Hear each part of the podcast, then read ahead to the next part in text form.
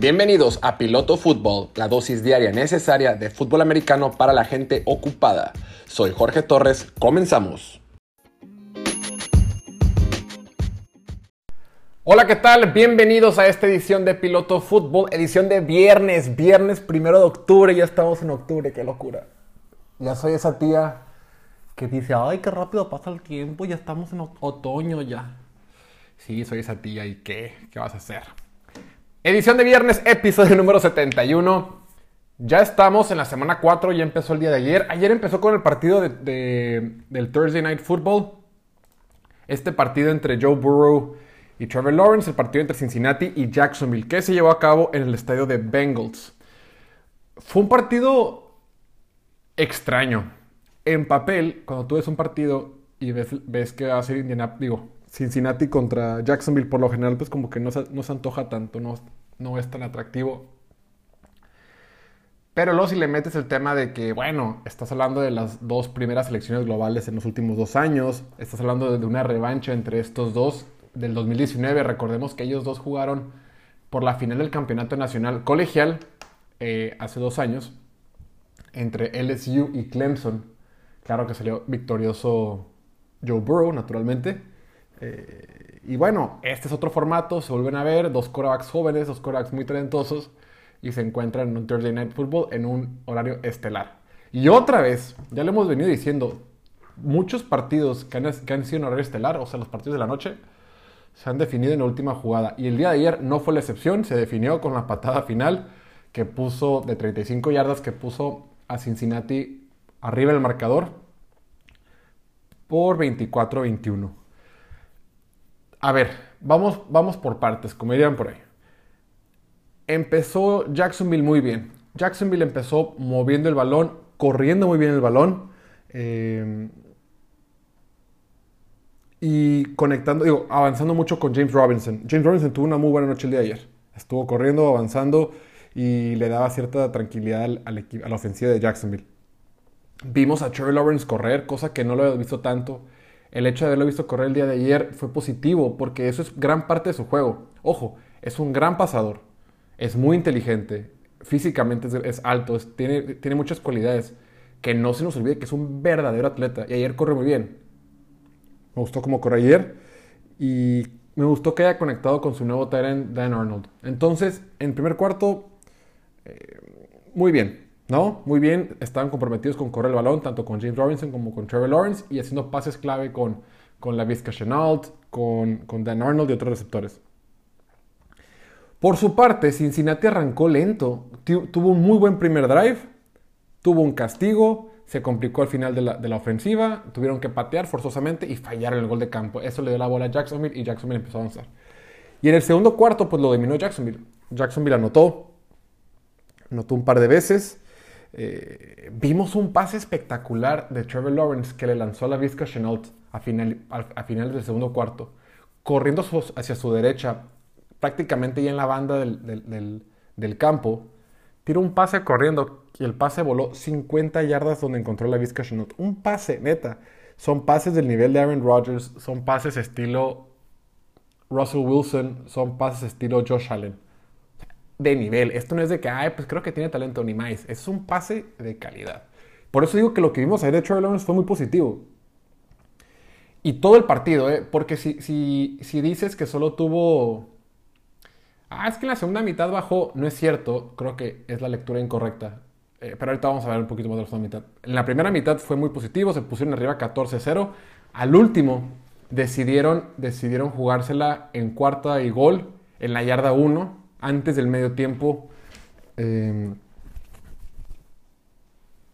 con una corrida en read option. Read option es eh, el quarterback tiene la opción, tiene que leer a un defensivo, por lo general es al, ala defensiva, al defensive end, y tiene que leerlo. Si el ala defensiva se viene con el quarterback, la suelta con el corredor. Si el ala defensiva se va con el corredor, este, se la tiene que quedar el quarterback.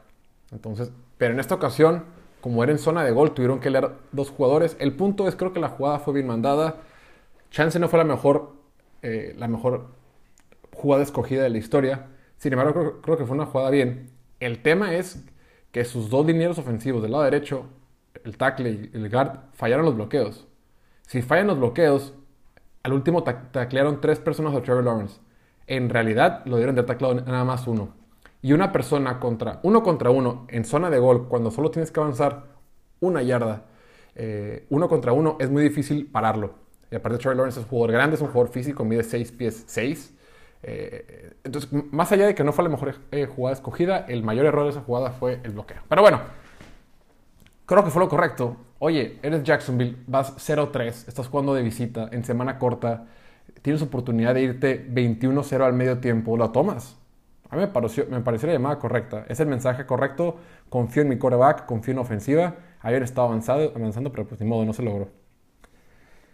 Y bueno, ya en el tercer cuarto recibe la bola Cincinnati y rápidamente ponen puntos en el marcador. Creo que su drive duró un minuto y medio. Conectaron con Jamar Chase, conectaron, hicieron varias corridas con Joe Mixon. Joe Mixon corrió muy bien en la segunda mitad, cosa que no hizo en la primera mitad. A partir del tercer y cuarto cuarto empezó a correr mucho Joe Mixon y en ese drive inicial eh, Cincinnati avanzó bien. repito, conectó con Chase, conectó con su, con su tight end Usoma, CJ Usoma y, tuvieron un touchdown. Rápidamente se pusieron 14-7. Otra vez Cincinnati avanzó, eh, inició lento creo que en sus tres partidos, más bien, en sus tres partidos como que inicia lento y en la segunda mitad entra en algo de ritmo, entra en algo de calor y empiezan a avanzar un poquito más. Entonces, gran, gran movida de parte de Cincinnati que rápidamente pones el marcador. Es lo que quieres. Vas al medio tiempo, abajo por 14 puntos, te toca recibir el balón en la segunda mitad, necesitas, necesitas poner puntos en el marcador rápido. Y lo hicieron de forma excepcional y de forma muy rápida. Y la bolsa, eh, la línea ofensiva de Cincinnati estuvo jugando bien. Creo que las dos líneas ofensivas jugaron bien. Nada espectacular, nada wow, pero creo que la mayor parte del juego jugaron bien. Salvo esa jugada que comenté de, Jacksonville para anotar, creo que fue clave. Pero en general le dieron tiempo a, Trevor Lawrence. También creo que Trevor Lawrence tiene que soltar más rápido el balón. Hmm. Pero bueno, es parte de la experiencia. El punto es, Después Cincinnati le dan, a, lo que voy cuando, cuando digo que Trevor Lawrence no se vale culparlo porque tuvo dos mitades, es porque en la segunda mitad solo tuvo el balón tres veces, solo tuvo tres series ofensivas. En la primera lo sacaron tres y fuera, o, no recuerdo si fue tres y fuera o lo, sacaron rápidamente. Eh, segunda serie ofensiva de Cincinnati, Cincinnati vuelve a poner puntos en marcador, entonces rápidamente el marcador, después de una ventaja de 14 puntos, se te empató y en la siguiente serie ofensiva, Trevor Lawrence puso puntos. Entonces, de las tres series ofensivas que tuvo Trevor Lawrence en la segunda mitad, en una puso puntos. Entonces, y nada. Yo creo que como que sin hacer nada espectacular, simplemente corrieron el balón, conectaron con Jamar Chase, encontraron al Tyrant CJ Usoma. Eh, así fue como, como, como Cincinnati se puso arriba. No le, más bien, no le prestaron el balón a Jacksonville. Fueron series ofensivas largas. Fueron series ofensivas largas y no le permitieron a Jacksonville tener el balón. Y pues sin el balón, pues no puede hacer mucho daño. No creo que se vale culpar a la defensiva. Simplemente Cincinnati ejecutó bien, corrió mucho el balón, le bajó tiempo el reloj, el tiempo de posición les, convino. Eh, convirtieron en jugadas clave y así fue como se llevaron el partido. ¿no? Otro paso importante, eh, uno que le, que, le, que lanzaron a Jamal Agnew. Otro pase en el tercer cuarto que hizo Trevor Lawrence también buscando tiempo en la bolsa de protección, coloca un pase afuera de los números. ¡Wow! ¡Wow! Por eso digo, yo creo que fue la mejor actuación de, Trevor Lawrence. No le alcanzó, pero así era. Si esperabas que Trevor Lawrence iba a tener su primer año y iba a ser como Peyton Manning en sus tiempos de élite, olvídalo. Esto es poco a poco. Y el chiste, espero que si le vas a Jacksonville, lo dudo porque muy poca gente que nos escucha le va a Jacksonville. Pero si le vas a Jacksonville o, a cualquier equipo que tenga un quarterback novato, tus expectativas con un quarterback novato tienen que bajar siempre en, el primer año. En el primer y hasta en el segundo año. Es poco a poco. Es poco a poco porque lo quieres para largo plazo. Tú no, tú no seleccionas un quarterback novato en la primera ronda eh, para 4 o 5 años. Lo seleccionas para 10, 12, 15 años. Cuando Houston seleccionó a Deshaun Watson, cuando Kansas City seleccionó a Patrick Mahomes, lo seleccionaron para largo plazo. También Chicago con Mitchell Trubisky, pero pues ahí se equivocaron, ¿verdad? Digo, y ese es otro tema. Pero sí, Cincinnati hizo lo que tenía que hacer. Joe Burrow en la segunda mitad, su ofensiva le dio más tiempo. Yo creo que la clave de la segunda mitad fue que pudieron correr el balón. Porque a raíz de que pueden correr el balón, la ofensiva de Cincinnati eh, pudo hacer play action. Así fue como cayeron eh, uno de los touchdowns. Pudo hacer jugadas de play action. Joe Mixon avanzó, Joe Mixon anotó. Eh, como que todo se derivó a, raíz del bloqueo por tierra. Del juego por tierra, que lo jugó muy bien Joe Mixon. Joe Mixon al principio no estaba avanzando nada. Y eso le complicó un montón la vida a Cincinnati.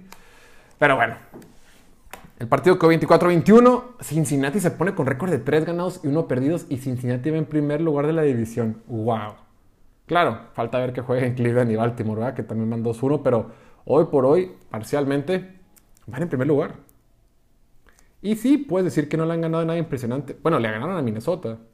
Y Minnesota le viene, viene de ganar a, a Seattle. Y Minnesota se quedó a una patada de 37 yardas de ganar a Arizona. Entonces, Minnesota no está mal. Le ganaron a Minnesota, le ganaron a Pittsburgh, que Pittsburgh pues no, no voy a venir a defenderlos hoy. Pero, y pues también le ganaron ahorita a Jacksonville y bien, ¿no?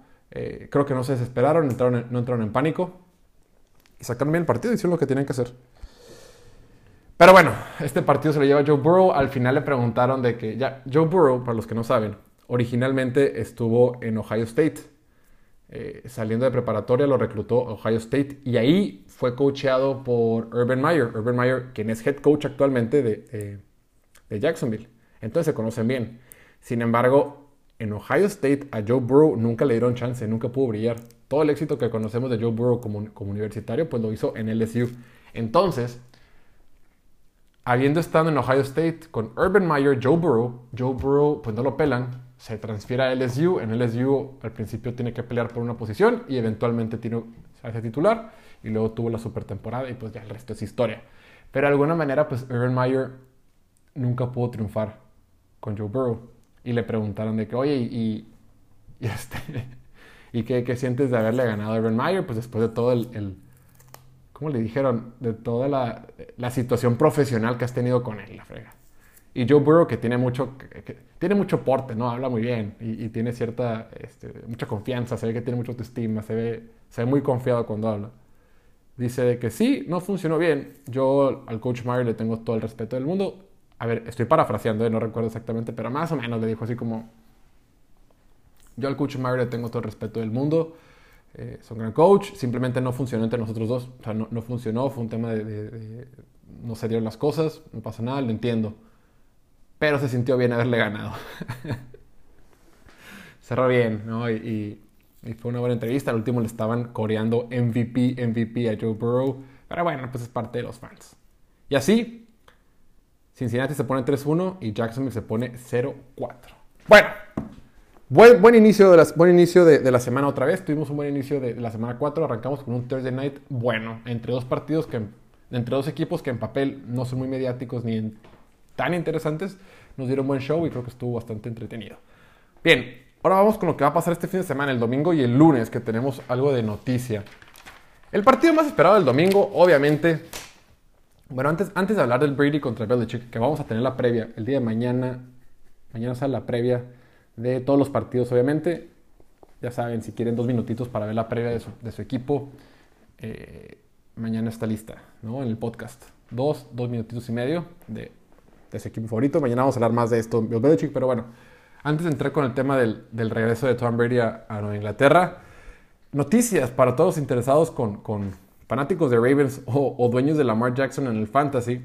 Eh, parece que se va a jugar, ya volvió a entrenar, hoy entrenó, hoy viernes entrenó y parece que está todo bien. Digo, lo van a poner como, como en duda, como cuestionable, pero sí, sí va a jugar y todo bien. Antonio Gibson, ahí sí hay un poquito más de duda. Comentaba el coach, su head coach Antonio, Gibson, el corredor de Washington, tiene una lesión de quijada. Este, está en duda para jugar. Comentaba su, head coach Ron Rivera que van a hacer todo lo posible para que sí juegue. George Kittle, el tight end de San Francisco, el tight end estrella, que no ha tenido la mejor temporada de su vida hasta ahora, está en duda. Probablemente no juegue el fin de semana. Eh, va a ser un partido bueno el que tienen contra Seattle y lo van a extrañar en caso de que no esté. Pero lo más probable es que no juegue. Y Richard Sherman va a estar activo. Richard Sherman, el tight end del equipo de Tampa Bay, recién firmado, recién traído de la agencia libre. Eh, va a estar activo. Dicen que ha tenido una buena semana, que ha entrenado bien. Yo no sé a qué hora entrenó.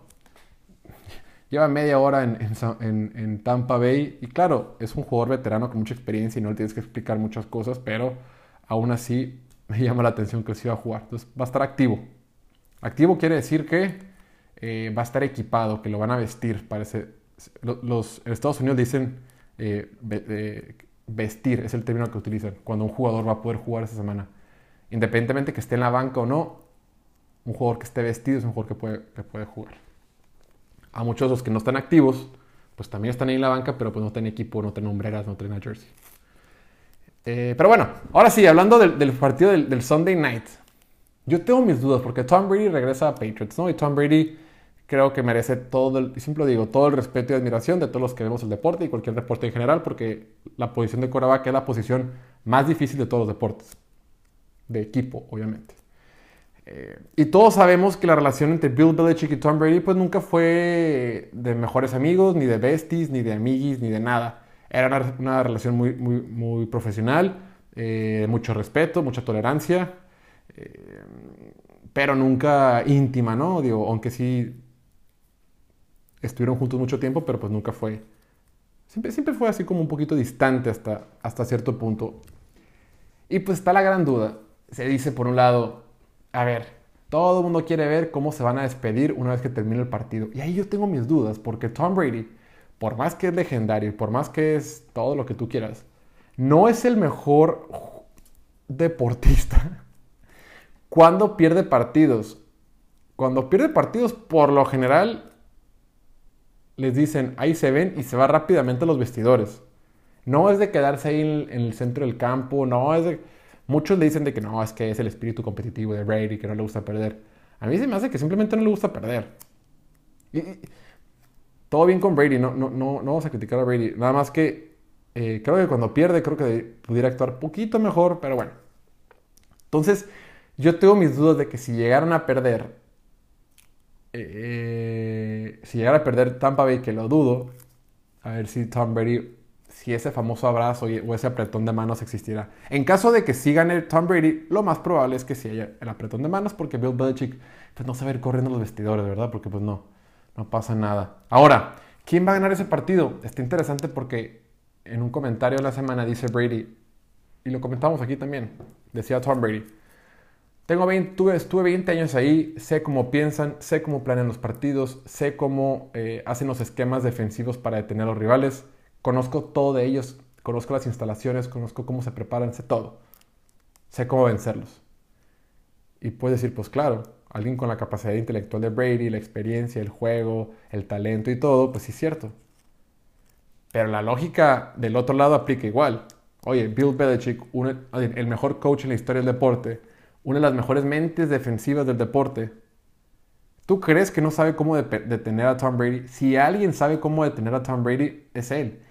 Y ojo, él va a poner la muestra para toda la liga. Tampa Bay es de los mejores equipos de la liga y es candidato para llegar al Super Bowl por parte de la Conferencia Nacional. Bill Belichick le va a enseñar al mundo, hey raza, así es como se detiene a Brady. Podrá tener el personal indicado en la defensiva, los jugadores necesarios en la defensiva para detenerlo. Yo tengo mis dudas, pero va a poner la muestra, va a poner el plano de decirle, raza, así es como se detiene a Brady. No sé si va a ser con mucho blitz, no sé si va a ser jugando con dos safeties profundos, no sé si va a ser con cover 3, no sé si va a ser con un cover 1 con, cobertura suave, hombre personal, mezcla, no sé. Cual sea que sea la mezcla adecuada o la estrategia adecuada, nos la va a presentar Belichick. Que la pueda ejecutar o no, quién sabe, porque eso ya depende de los jugadores. Que tenga el talento en las posiciones puntuales en esa defensiva de, Patriots, yo tengo mis dudas. Pero va a estar, pues, creo que vamos a ver por fin, si alguien sabe la receta secreta para detener a Brady, es Bill Belichick. Vamos a ver cómo le va. No sé, ¿tú qué crees? ¿Quién tiene ventaja en ese aspecto, en, el aspecto táctico? ¿Brady o Belichick? ¿O crees que se, anulan? Está interesante, ¿no? Yo me tiendo a inclinar a que, Brady tiene ventaja, pero no sé, puedo pensar al revés. Em, es, para este partido, yo quiero ver, pues, Tampa Bay es favorito por 7 puntos, ¿no? Es mejor equipo y tiene mejor récord y todo bien. ¿Tú crees que si Tom Brady va ganando por paliza, siga metiendo puntos? ¿Cómo crees que tratan a Tom Brady en el estadio? yo creo que lo tienen que admirar y con mucho respeto. Le van a aplaudir, le van a sacar su, su video emocional, le van a poner ahí su bandera, todo. Va a estar muy emocionante, lo quiero ver. Por cierto, Rob Gronkowski, el tight end de, Tampa Bay, está lesionado para este partido por la lesión de costillas que sufrió el juego pasado. Que sufrió el juego pasado. Sí va a jugar, ¿no?